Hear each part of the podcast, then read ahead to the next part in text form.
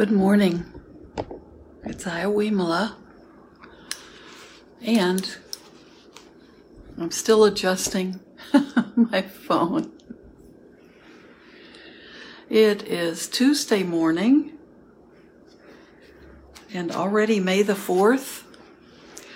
We've gone from our perfectly sunny 84 degree temperature until today where we have gray skies and it's cool again. So this is a good sign that it's spring because it changes all the time.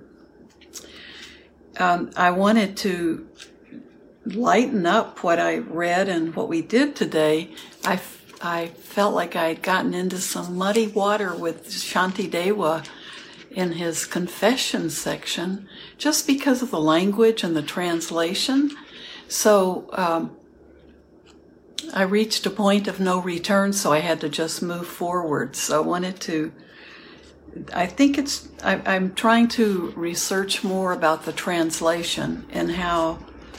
Uh, how we perceive things differently through different time periods and the language we use, and was a good uh, exercise for me in thinking about not the heaviness. It the words can be heavy, but if we're using words like sin and evil and words that are that we don't we don't think about when we're talking about the Buddhist teachings because it only that section on confessions from Shantideva ended with him saying, uh, and what I need to do is say I, I, those things that that are that he was calling sin and evil. I just will become aware of them and and uh, make a commitment to myself not to do them again. And in our Western minds, certainly in mine, when we talk about sin and we talk about uh, that evil within us, there's there's something that is feels heavier than just being able to say, I recognize this unwholesomeness, these defilements that are unskillful and keep me from having a pure mind and a happy mind. Uh, so I I see that clearly now, and I can make a commitment to be aware of it, not not do it again because it brings me suffering, and it, of course, if it brings me suffering, it's probably bringing suffering to others.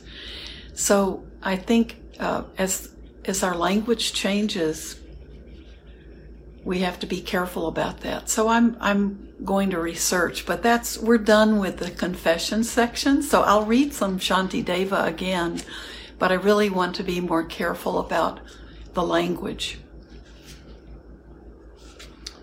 Uh, there's probably for lots of us some emotional trauma from the language in the religions that we grew up in. So that would be me too. So, so what I did want to look at today, after telling all of you how good it is to see you today, on a on a dreary, overcast day, it's especially nice to be sitting with you. But I wanted to go back to one of my favorites because we certainly didn't read it all, and I picked out a couple of places and it's back to Ashin Ujay. Oh, I'm sorry, I haven't. Ashin Tejaniya or Sayadaw U Tejaniya. And he's he's the one who wrote so much of the uh, books. The awareness is not enough, and don't look down on the defilements, and uh, and working with people who are sometimes new to meditation, they have, the, the, his food for thoughts are really wonderful for us to hear. And if we've been meditating for a long time, it's wonderful to hear, hear as well because they're reminders.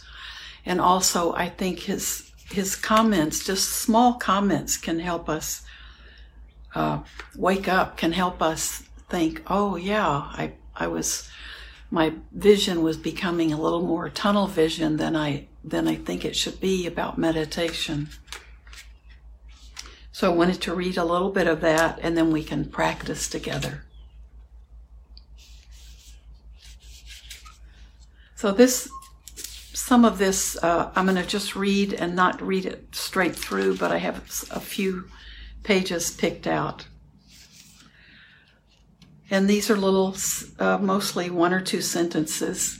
And so let me let me read some of these, and I think they're a little bit more. They're a little bit more accessible to our hearts because they're not written with such heavy tones.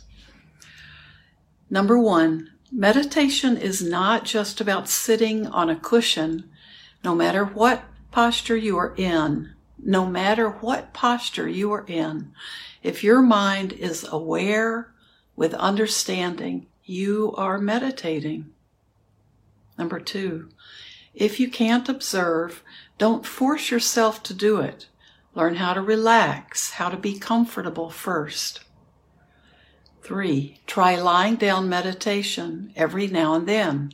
Learn to develop awareness in whatever posture you are in.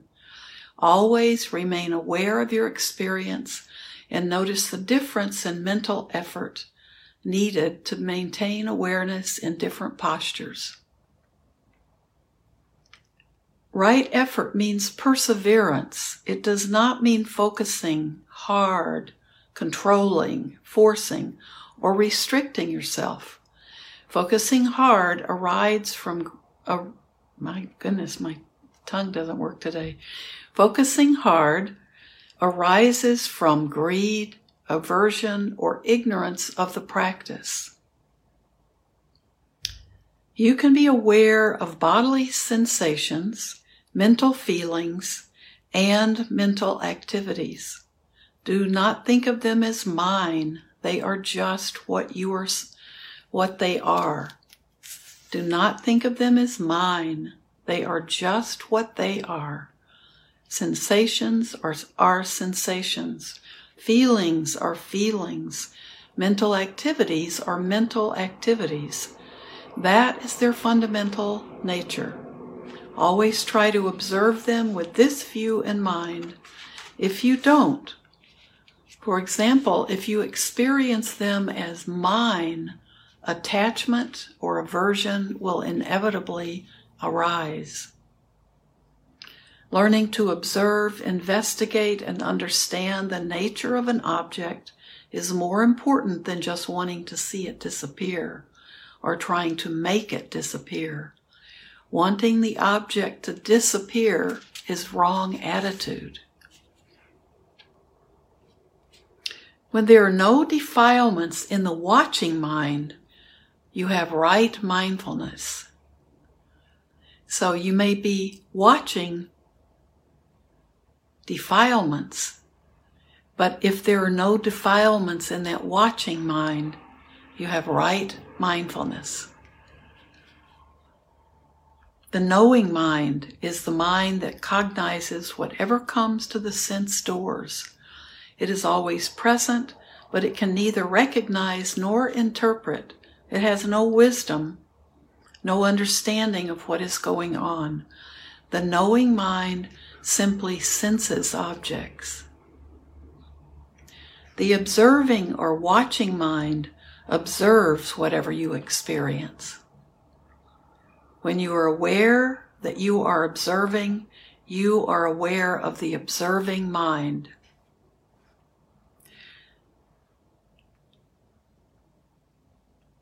You can only become aware of the mind through the presence of its activities and feelings. Whenever you are aware of thinking or that there is anger, disappointment, desire, etc., you are aware of the mind. You need to recognize that it is the mind which is doing or feeling all this. When you interfere with the watching mind, insight cannot arise. Learn to watch objectively with bare attention. When you observe your mind, you will be surprised, amazed, and possibly even shocked to discover fixed ideas, wants, fears, hopes, and expectations which you have not been aware of. That's better. Let me read this one again. When you observe your mind, this is the observing, the watching mind, you will be surprised, amazed, and possibly even shocked to discover fixed ideas, wants, fears, hopes, and expectations which you have not been aware of. All worldly activities, for example, reading, listening to music, playing sports, involve thinking and conceptualizing. Without it, external stimuli, or objects, become meaningless. But if conceptual thinking comes up during meditation, you should simply be aware that the mind is thinking. Just be aware that the mind is thinking. Don't feed, don't get caught up in the thinking. When you can easily stay with an object, it is either because of the gross nature of the object or because your mindfulness is strong. Don't be content with observing gross, or these are, you know, obvious, heavy, solid objects only. Don't be content with observing gross objects only. Your mindfulness will, be, will become stronger as you learn to observe subtle objects. The moment you start disliking someone, an imprint or data is created within your mind. The imprint then causes you to see that person in a fixed way and prevents you from seeing how he or she really is. This is delusion at work. When the mind is ready for insight, it will arise naturally, spontaneously. Don't look or hope for insight to arise. Looking for it will lead to false creations of the mind. And I think when we uh, when we do that, that's when we're adding our own thoughts to it because we want insight so badly, and so we'll start trying to think about what it should be. Don't look or hope for insight to rise, to arise. Looking for it will lead to false creations of the mind. But it will arise naturally and spontaneously when the mind is ready for it. Always keep an open mind about whatever you experience. Try not to jump to conclusions. Simply keep observing and investigating your experience thoroughly and continuously. Jumping to conclusions will prevent your understanding from deepening. These are such important uh, wonderful qualities that he expresses so well. If you keep avoiding difficult situations, you cannot learn and grow. This is especially true for dealing with the defilements. Learning to face the defilements allows you to investigate and understand their nature, and this will help you to transcend them. Learn to be interested in difficult situations. By being present with them in a gentle manner, you may suddenly understand what caused them. Feelings need not be identified or characterized as pleasant, unpleasant, or neutral. Remind yourself that a feeling is just a feeling. Accept it just as it is. And now, before I stop so we can sit, I want to hear some things about uh, how we can relax the mind.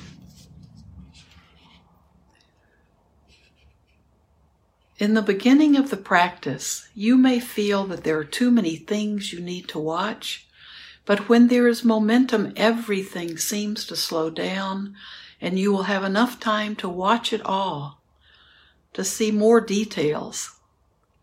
It is like watching a moving train.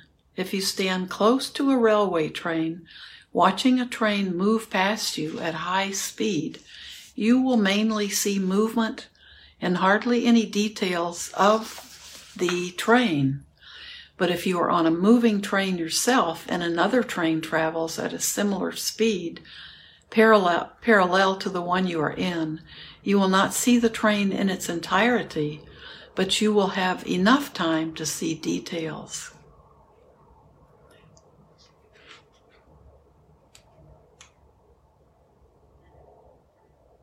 So that's a reminder when you are uh, beginning to meditate. If you are aware of your facial sensations during your sitting, you will be able to know whether you are relaxed or not. When you are focusing too much, it will show on your face. When a person is really relaxed, the face is very clear, soft, and calm. One thing you need to remember and understand is that you cannot leave the mind alone. It needs to be watched consistently.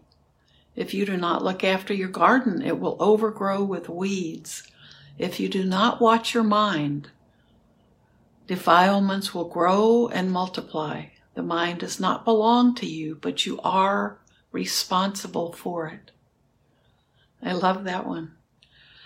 Excitement weakens mindfulness. And I know a lot of us really like excitement. We may think of ourselves as an adventurer or an explorer or a thrill seeker, but uh, be careful when you describe yourself what you're what you're really wanting for yourself. Uh, excitement weakens our mindfulness.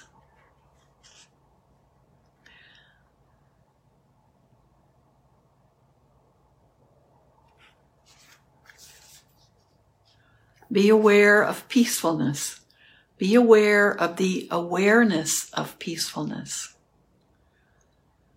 Doing so allows you to check whether or not you are indulging in it, getting attached to it, or still aware. When ex- expectations arise in the mind, learn to see their nature. Every time you are upset or disappointed with someone, whenever you feel any resistance to the th- way things are, you can be sure that you have expectations. Okay, and Veronica asked me to go back and read this one. One thing you need to remember and understand is that you cannot leave the mind alone. It needs to be watched consistently if you do not look after your garden, it will overgrow with weeds. If you do not watch your mind, defilements will grow and multiply. The mind does not belong to you, but you are responsible for it. Uh, it's it's like what it's like taking care of a small child. You know, the child will eventually grow and and be able to be left alone for a few minutes, but you know, when you have a toddler, you really, you really can't afford to uh, look away for too many seconds. And when we're when we are working with our minds, we're trying to see the qualities in our minds that are good and skillful and wholesome. We're also trying to guard ourselves from allowing any any more unskillful, unwholesome thoughts to uh, take residence in our minds. So it's it's important we guard our minds because we're trying to purify our minds. So we're really trying to not just allow things to seep in and get lodged up in our minds. So that's uh, right effort is to be watchful, to guard what we're letting in, and to maintain what's already good and wholesome in, in our minds, to maintain and nurture that to grow. So I like that one. Do not be led by greed. Take time to learn a little about greed. Pay attention to its characteristics If you keep falling for greed, you will never understand its nature. It's easy to fall for greed, right? Many people believe that strong mindfulness is a kind of power. Actually, strong mindfulness is simply an awareness that is free from anxiety, expectations, or wants a mind that is free from concerns, that is simple and content. When you have these qualities, you can actually feel an increase of mindfulness. You can actually feel. Strong awareness does not come about by trying very hard or trying to focus intently. This is really important. A mind that is free from concerns. That's what strong mindfulness is. A mind that is simple, a mind that is content. When you try to get rid of thoughts, you are actually trying to control them rather than learning to understand them. That's why we let those thoughts come and go. We don't try to push them away, they'll just keep coming and coming. We try to, what we're trying to do is to learn to understand them. When your understanding of the true nature of things grows, your values in life will change. When your values change, your priorities change as well. Through such understanding, you will naturally practice more, and this will help you to do well in life. When you learn to talk with awareness in a relaxed manner, mindful of your intentions, your way of talking will become less emotional. Only when you are ready and able to watch difficult emotions are you able to learn from them. I think that's really uh, one of the most important ones to, to keep remembering. Only when you are ready and able to watch difficult emotions are you able to learn from them. A wise and skillful person, just a few more and then I want to end it for this, but I wanted to get to this part. A wise and skillful person can turn poison into medicine. A skilled meditator can transform hindrances into understanding. Throughout our life, we habitually seek and grasp. To sit back and just watch this happening is difficult. However, this sitting back and just watching is essential to become able to see and understand these habits. When there is attachment or aversion in the mind, Always make that your primary object of observation. Only if the mind recognizes a wrong attitude can it switch to the right attitude. When you are in a positive frame of mind, it is important to recognize it. Recognition tends to strengthen this wholesome state of mind. So it's very important to recognize our wholesome minds. Um, when we can recognize a wrong attitude, then we can then we can work with it. We can switch it over to right attitude. So it's really good to know what a a right attitude feels like, what it is. So when you are in a positive frame of mind, it is important to recognize it. Recognition tends to strengthen this wholesome state of mind.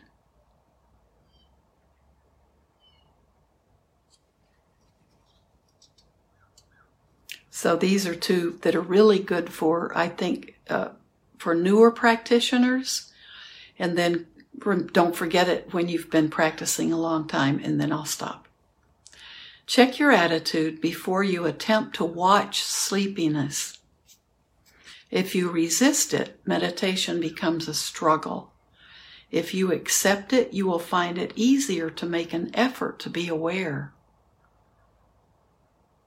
And the last one I'll read today to be able to observe things as they are without labeling is more real and effective. So there's always a lot of um, sometimes we we can label our thoughts and work with them. Other times, just being able to be able to observe things as they are without labeling can become more real and more effective. But both ways, both ways are good.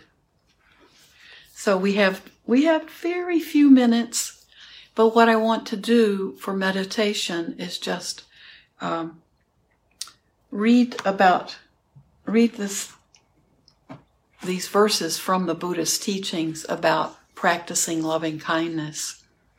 And you can practice compassion the same way. And it's it's very simple. So just let me read it to you and you can close your eyes. Just it's very it's short, but this is one description of practicing loving kindness. This is from the I think it's from the Karaniya Metta Sutta. So just relax your bodies, close your eyes, and we're going to practice just for a couple of minutes this metta this particular way. Think happy, at rest. May all beings be happy at heart. Whatever beings there may be, weak or strong, without exception, long, large, middling, short, subtle, gross, seen and unseen, living near and far away, born or seeking birth, May all beings be happy at heart. Let no one deceive another or despise anyone anywhere, or through anger or resistant thinking, wish for another to suffer. So when we practice loving kindness, we let go of even thinking about uh, seeing someone suffer, suffer out of revenge or out of our own pain.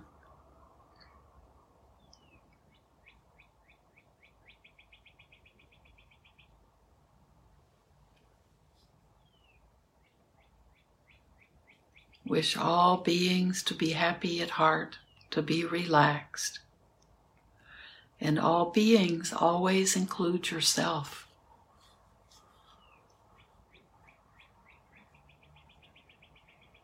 So thank you everyone for joining me. I'll see you Thursday. Bye bye. Have a beautiful day.